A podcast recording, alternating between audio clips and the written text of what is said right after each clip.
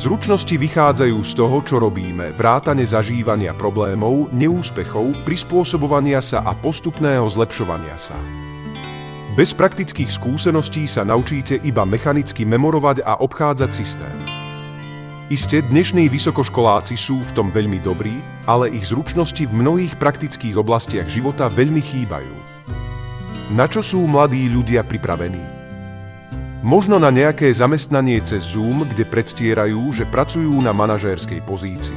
Presne ten druh práce, čo sa vytráca. Pretože veľké korporácie zúfalo znižujú náklady na pracovnú silu tým, že sa zbavujú nehoráznych výdavkov v manažmente. To sa deje dnes a denne. Pri oznámení rozsiahleho prepúšťania dala spoločnosť CVS jasne najavo, že nedôjde k stratám medzi ľuďmi, ktorí sa starajú o zákazníkov.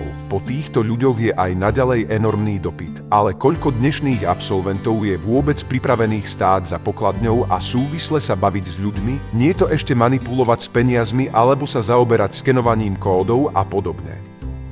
Iste ste si tento všeobecný fenomén všimli od začiatku digitalizácie, kedy sa všetci nechali zlákať zvláštnou myšlienkou, že sa presunieme do kozmu a zbavíme sa bremena fyzickej reality. Ukázalo sa, že je to jedno z najväčších klamstiev, ktoré kedy zazneli.